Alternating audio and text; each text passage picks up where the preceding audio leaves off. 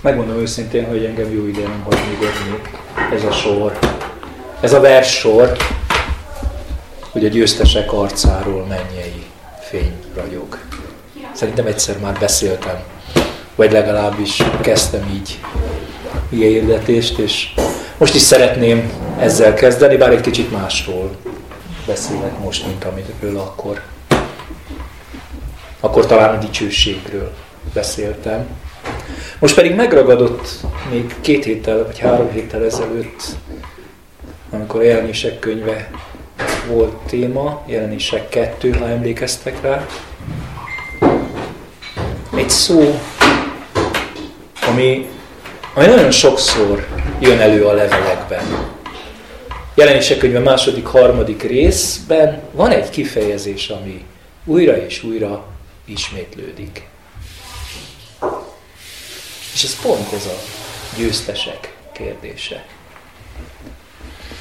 Kicsit rendhagyó módon olvasom fel az igét, mert ugrálni fogok. Csak néhány sort a jelenések könyve második és harmadik részéből fogok felolvasni.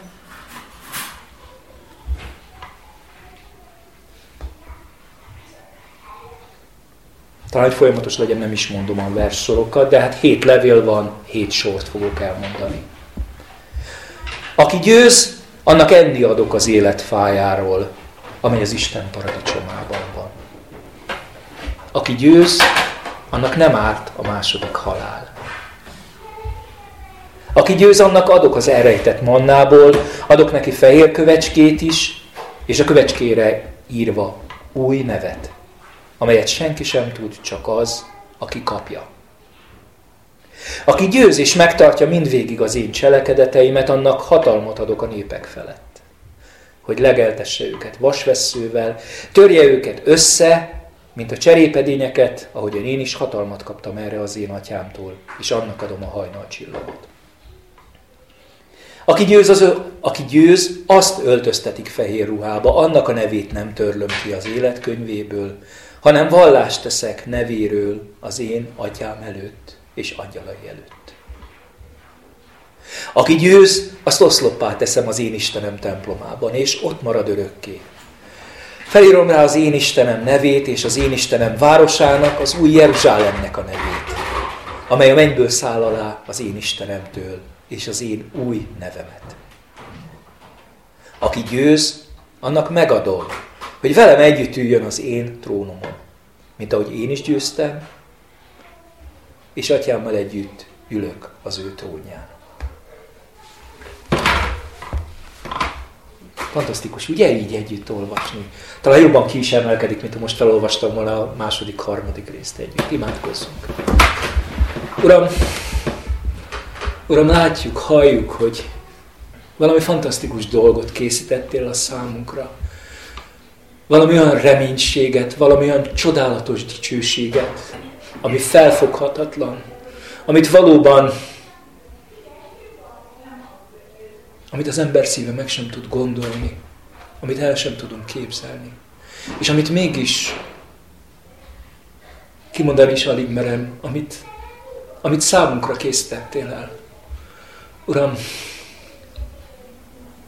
Uram, köszönjük neked ezt a csodát, és köszönjük, hogy tanulhatunk most erről, hogy kereshetünk téged. Nyisd meg, Uram, az ikét, és szólj azon keresztül hozzánk. Amen.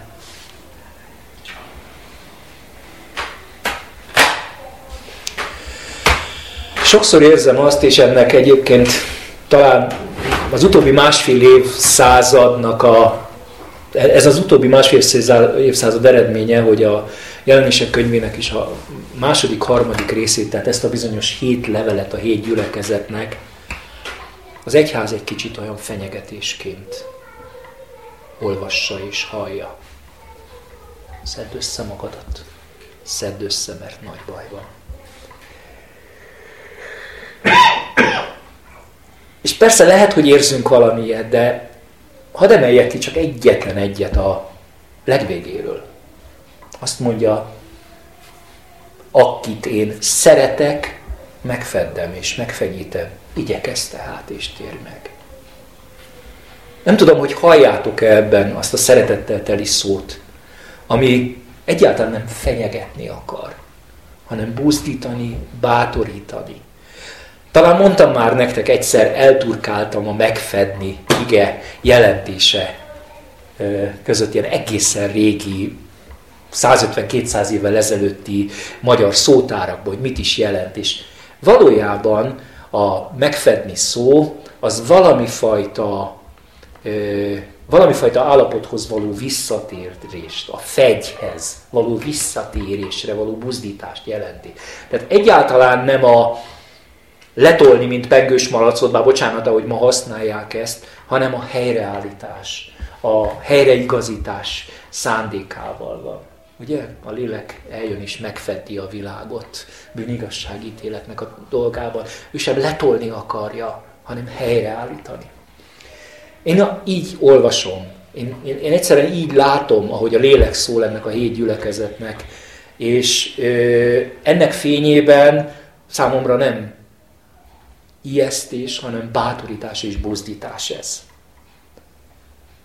És annak fényében azt gondolom, hogy ha kicsit körbejárjuk, hogy mi is ez a harc, amiről itt a fókuszba beszél az ige, akkor, akkor talán sokkal inkább érthető ez, hogy ez egy bátorítás és buzdítás. De mi is ez a harc, és mi is ez a győzelem? Arra figyeltem fel, hogy minden második énekünkben valahogy ez előjön, a harc, a győzelem, nem? És tulajdonképpen, hát attól félek, hogy néha ebbe azért beleteszünk saját gondolatokat. De legalábbis jó kereszténynek küzdenie kell. Meg ahogy itt beszélgettünk, már nem tudom, kik voltak minden, sokszor az a megfelelési kényszer, hogy zedd össze magadat, mert ha nem vagy elég jó, akkor, akkor aztán nagy baj van. Egy ideje felfigyelek arra, hogy mindig, amikor valaki beszél, akkor a mondani való a végén mindig valami fontos hangzik el. És ugye a János evangéliumának az utolsó vacsora utáni estén, ugye János 14, 15, 16, 16 a befejezése, hangzik el befejezésként Jézustól egy gondolat, és hadd, és persze utána van a főpapi ima, de az már nem a beszélgetés. És akkor ilyen fényben, persze az, az egész nagyon fontos, de mégis úgy érzem, hogy valami fontosat akar Jézus elmondani. Valami fókuszra akar ráfókuszálni az utolsó szavaival. János 16, 30, 33. Azt mondják a tanítványok Jézusnak. Most már tudjuk, hogy mindent tudsz, és nincs szükséged arra, hogy valaki megkérdezzen téged, ezért hisszük, hogy Istentől jöttél. Jézus így válaszolt. Most hiszitek? Ime eljön az óra, sőt már el is jött, amikor elszélettek, mindenki a maga otthonába is, engem egyedül hagytok. De én mégsem vagyok egyedül, mert az Atya velem van. Ezeket azért mondom nektek, hogy békességetek legyen én bennem. A világon nyomorúságotok van, de bízzatok, én legyőztem a világot. Talán így az utolsó pillanatra egyszer csak megszólalnak a tanítványok, hogy hiszük, hogy Istentől jöttél. Valami, mintha megcsillanna bennük. Eddig is van egy-egy megnyilvánulás, gondoljatok csak Péterre, ugye, amikor azt mondja, hogy te vagy a Krisztus az élő Istennek a fia, és ez felülről jön ki. Felülről jön, Jézus maga is kiemeli. De mégis, megcsillan bennük valami, és mintha erre a megcsillant szikrányi hitre. Jézus rögtön egy figyelmeztetéssel válaszol. Ez a hitetek meg lesz próbálva. Ez a hitetek, hogy hiszitek, hogy én az Istentől jöttem, ez bizony a következő időszakban sok-sok kihívás elé fog nézni. De nyugi. Én győztem. Igaz, ez most egy kicsit olyan furcsa, hiszen majd következő nap történik be a bevégeztetett, a elvégeztetett, igaz? De mégis valahol Jézus ezt így jelenlőben elmondja nekik. Talán először beszél erről a harcról, ami a hívő életében folyamatosan jelen lesz, és mégis arra hívja fel a figyelmet, hogy nyugi fiúk. A megoldás nem nálatok, hanem nálam van. Ő nála van. Bízzatok, én legyőztem a világot. Jézus az, aki győzött a kereszten. Értitek? Amikor a győzelemről beszélünk, akkor bár érdekes módon rólunk szól, a mi hitünkről, a mi harcunkról és a mi győzelmünkről, de soha ne felejtsük el, hogy ennek az alapja az ő győzelme. Nyugi, én győztem. A mi győzelmünknek ez a záloga. Ő maga. És, és érdekes, hogy maga János beszél majd a levelében újra erről. Talán lassan lehet, hogy a történtek után több mint fél évszázaddal, amikor már tényleg a gyülekezetek keresztül mennek a tényleges sok-sok hitpróbán. Azt olvassuk a első János, János első levelében, ugye az ötödik részben. Mert aki Istentől született, az legyőzi a világot.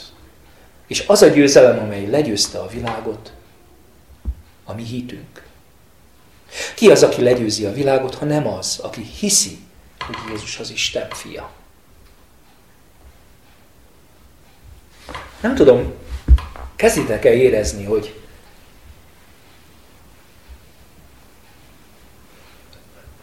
hol is van igazándiból ez a harc? Miről is szól ez a harc? Mi nagyon sok dologban úgy gondoljuk, hogy ez valami olyan, hogy jó kereszténynek kell lenni. Pedig amikor a harcról beszél, akkor azt mondja, hogy figyelj, a hited, azt Istentől kaptad. Az azért van neked, mert ő a forrása. Nem te. Érdekes ez a kifejezés, hogy aki Istentől született, az legyőzi a világot. Én ebben egyébként én látok egy fantasztikus kettősséget. Egyrészt ki az, aki Istentől született? Hát maga a fiú. Igaz? Ő az, aki legyőzte, ahogy mondta is már az evangéliumban maga Jézus. De ne felejtsd el, hogy te, aki befogadtad őt, újjászülettél a lélek által, te magad is Istentől született vagy. És azt mondja, hogy az a hit, ami ő benne megvan, az ugyanúgy önmagában hordozza azt, hogy győztes vagy. Nem az érdekel, hogy te minek tudod bemutatni magad, hanem hogy ő mi az, amit elvégez. Ő mi az, amivel megajándékoz. Ki az, aki legyőzi a világot, ha nem az, aki hiszi, hogy Jézus az Isten fia. És én azt gondolom, hogy az egész beszélgetésnek ez a kulcsa. Bármilyen furcsa, és mi nagyon-nagyon nagy dolgot akarunk ebbe beletolni. De higgyétek el, hogy valójában mindig minden e körül forog. Olyan gyorsan szaladunk át rajta. Hát persze úgy hisszük, hát egyszer megtértük, nincs ezen változás, így van.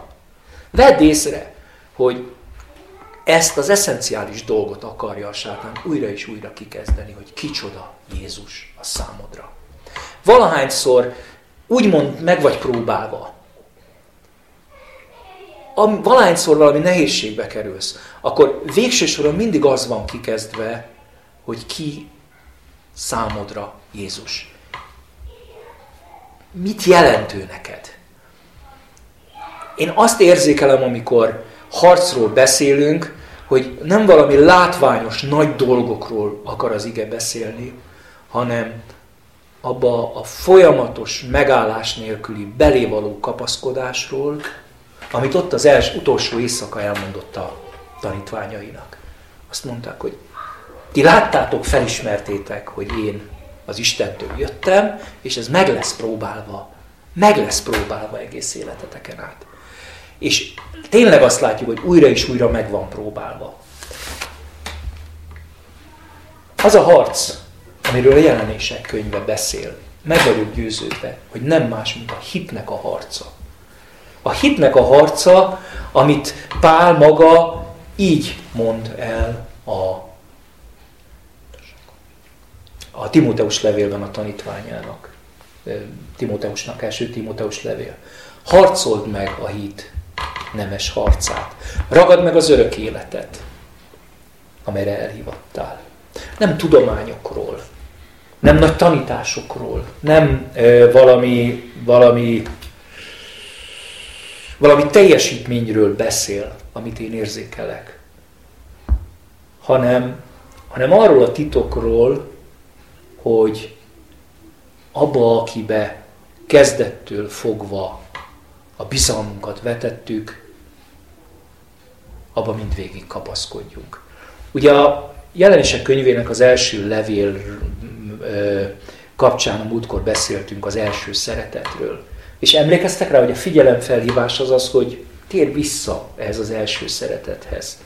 És ez az első szeretet az, amivel Isten ajándékozott meg, amit ő adott nekünk. Az a hit, amit tőle kaptunk, és arra biztatja az embert, hogy ebbe a belévetett hitbe kapaszkodjunk egész életünkben. Nem teljesítményetet akar, hanem, hanem, hanem sokkal inkább az abba való kapaszkodást, amit kezdettől fogva megkaptunk. És, és azt látom, hogy Pál, amikor elbúcsúzik, ugye már a második Timóteus levélben egy kicsit a végén szinte végrendelkezik, akkor visszautal erre, amit Timóteusnak korábban írt néhány, néhány évvel. Túl sok idő nem lehet a kettő között egyébként. És azt mondja, hogy ama nemes harcot megharcoltam. Futásomat elvégeztem, és a hitet megtartottam. Figyeljük csak meg, hogy a nemes harcot megharcoltam, futásomat elvégeztem, a hitet megtartottam. Amikor azt mondja, hogy a hit nemes harca, az nem egy pillanatnyi akció. Nem arról szól, hogy hát egyszer hitre jutottam, hanem, hanem végig, egyébként ez nagyon sok ponton, ha meggondoljátok, a, a páli levelekben is, de most eszembe jutott egy másik terület is, folyamatos, egészén életen áttartó futással azonosítja a Biblia. Mi a lényege ennek a futóversenynek? Hát mi azt gondoljuk, hogy egy futóversenynek általában az a célja, hogy gyorsabb legyek, mint a másik, gyorsabban fussak, én legyek az első, de azért azt érezzük, ugye, hogy a Biblia biztos nem arról szól, hogy a Mártit megelőzzen, kizárt dolog egyébként, tehát az én tempommal győztél, jó? Tehát nem erről szól, hanem hogy végigfuss, hogy célba érj, ugye? A harcot megtartottam, futásomat elvégeztem.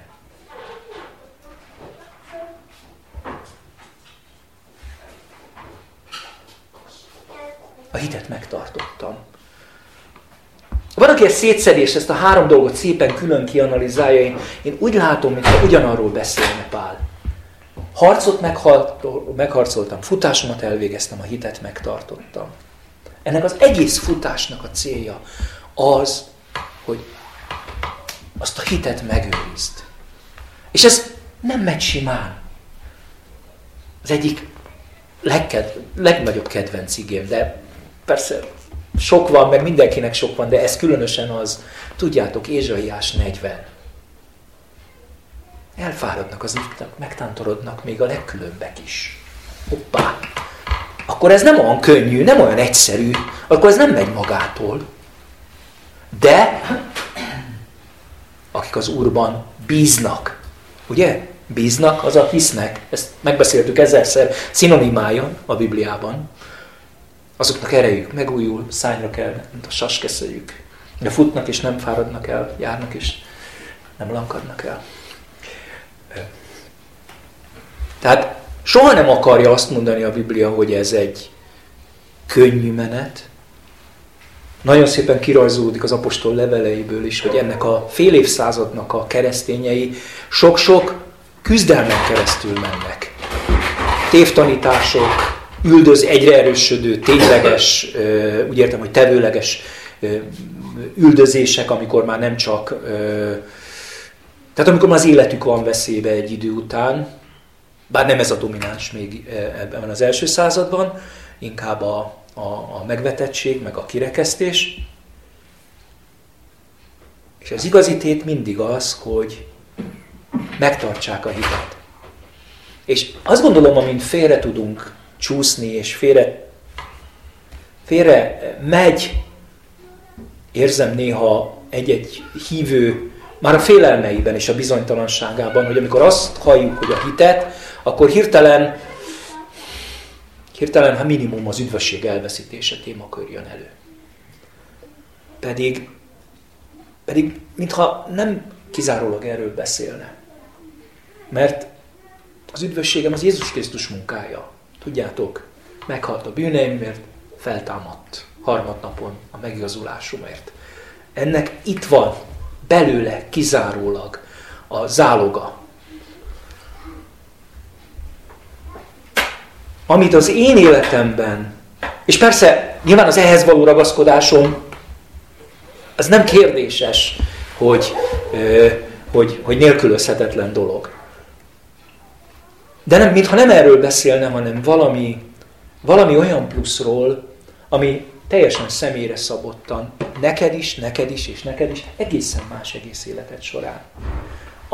Az a, az a valami, ami, Judit szokta ezt mondani, hogy lehet, hogy egyetlen egy igeverset tesz számodra, amit Isten kijelentett az életedben, ahova eljutottál, ami nem azért igaz, mert az István beszélt róla, vagy az Zoli beszélt róla, hanem mert Isten előtt állva te magad azt mondtad, hogy igen, Uram, ez így van. Tudom, hogy úgy van.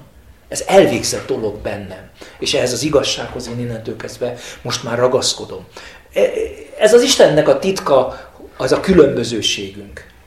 Emlékeztek rá a Filippi levélnek a harmadik részében, ugye van egy, van egy kép Páltól, felolvasom. Azt mondja, de egyet teszek, ami mögöttem van, azt elfelejtve, ami pedig előttem van, annak nekifeszülve, futok egyenest a cél felé. Isten mennyei elhívásának Krisztus Jézusban adott jutalmája. Már megint futok. Akik tehát tökéletesek vagyunk, így gondolkozunk, és ha valamit másképp gondoltak, azt is kinyilatkoztatja majd Isten nektek. De amire eljutottunk, ahhoz ragaszkodjunk. Amire eljutottunk, ahhoz ragaszkodtunk. Én azt látom, hogy Isten hihetetlenül nagyvonalú akkor, amikor a hit útján járva személyre szabottan téged, téged, engem elvezet egy-egy igazságra.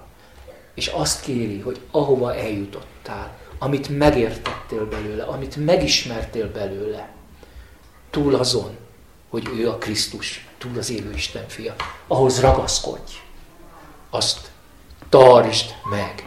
Ugye újra és újra előjön, én nem tudom hány alkalommal mondtam már el, hogy amikor azt mondja, hogy tartsd meg az én beszédemet, akkor, akkor arról beszél, hogy őrizd meg ezt.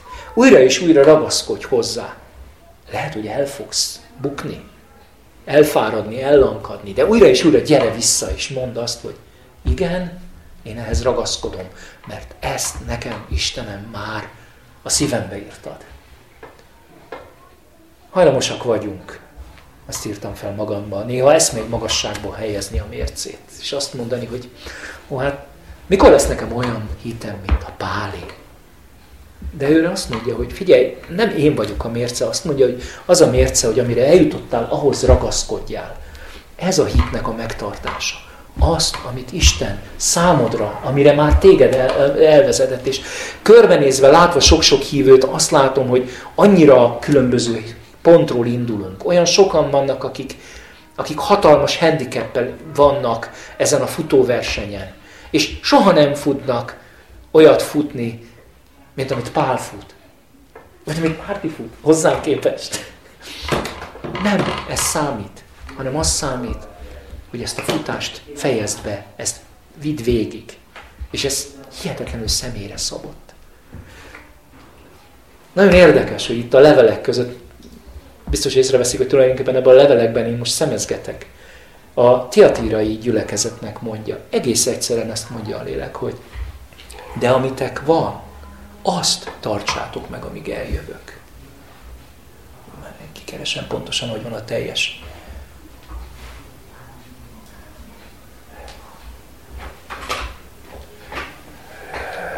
Ezt mondom, nem vetek rátok más terhet. Itt, itt próbákról van szó, ugye a tiatérai gyülekezet esetében. De amitek van, azt tartsátok meg, amíg te eljövök.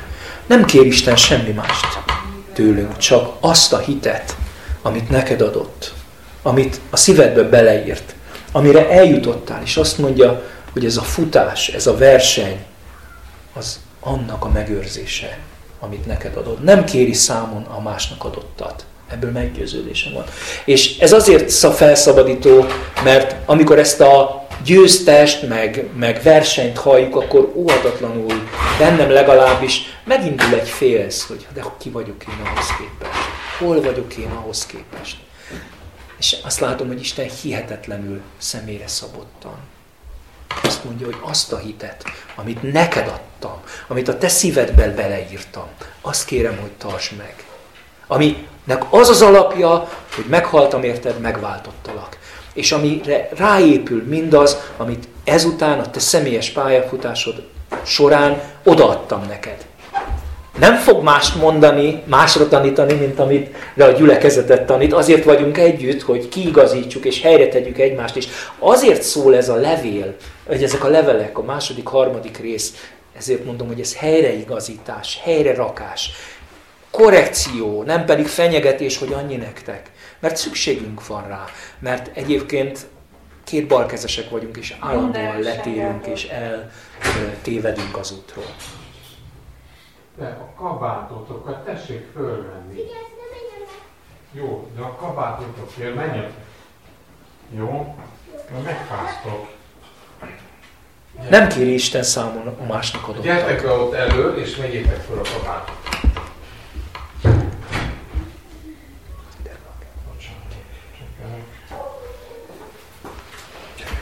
Ki az, aki legyőzi a világot, ha nem az, aki hiszi, hogy Jézus az Isten fia? Hát ezek után ki az, aki legyőzi a világot? Te. Te. Ki hiszed, hogy Jézus az Isten fia, és ehhez ragaszkodsz. És tudjátok így egy kicsit újra olvasva ezt a néhány sort, amit mondom, lehet hallani úgy, mint fenyegetést. Aki győz, annak enni adok az életfájáról, annak nem árt a második halál, annak új nevet adok, annak hatalmat adok a népek felett, annak a nevét nem törlöm ki az életkönyvéből, hanem vallást teszek róla az atyám előtt és az angyalok előtt. Azt oszloppá teszem az Istenem templomában, és ott marad örökké. Annak megadom, hogy velem együtt üljön a trónon. Ez mind-mind-mind a győztesek ígérete. És ez valami csodálatos, ez valami fantasztikus. Én...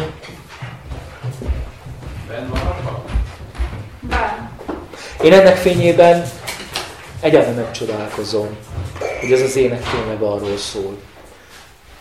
Talán értitek, hogy miért vagyok ennyire lenyűgözve tőle, hogy a győztesek arcán mennyei fény ragyog. Mert az Isten dicsősége ragyog mindazokon, akik keresztül mennek. És nyilván, amikor ezt a képet látjuk, akkor azokról beszélünk, akik ezen végigmentek, akik ott állnak előtte, és akik ennek a sok-sok jutalomnak a részeseivé válnak. És ez az ígéret van, kivétel nélkül mindannyiunk számára. Azt mondanám, hogy arra vagyunk elküldve, arra vagyunk elhívva. Hogyha hiszük, hogy Jézus az Isten fia, akkor győztesek legyünk. Amen.